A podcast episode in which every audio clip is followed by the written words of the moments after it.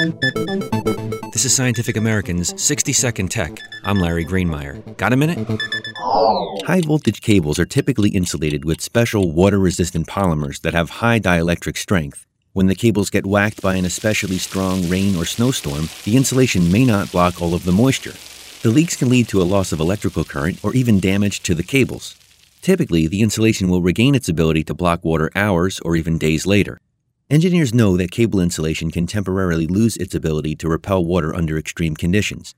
Now, researchers at IBM and Swiss electric grid builder ABB think they can create an insulating material that can stay water repellent longer, or at least recover quicker. Using computer simulations, the researchers are studying the molecular dynamics of a new type of polymer under a variety of conditions. Based on the tests so far, the companies claim this virtual insulator can help prevent the 7% loss of electricity experienced on average in the U.S. during transmission.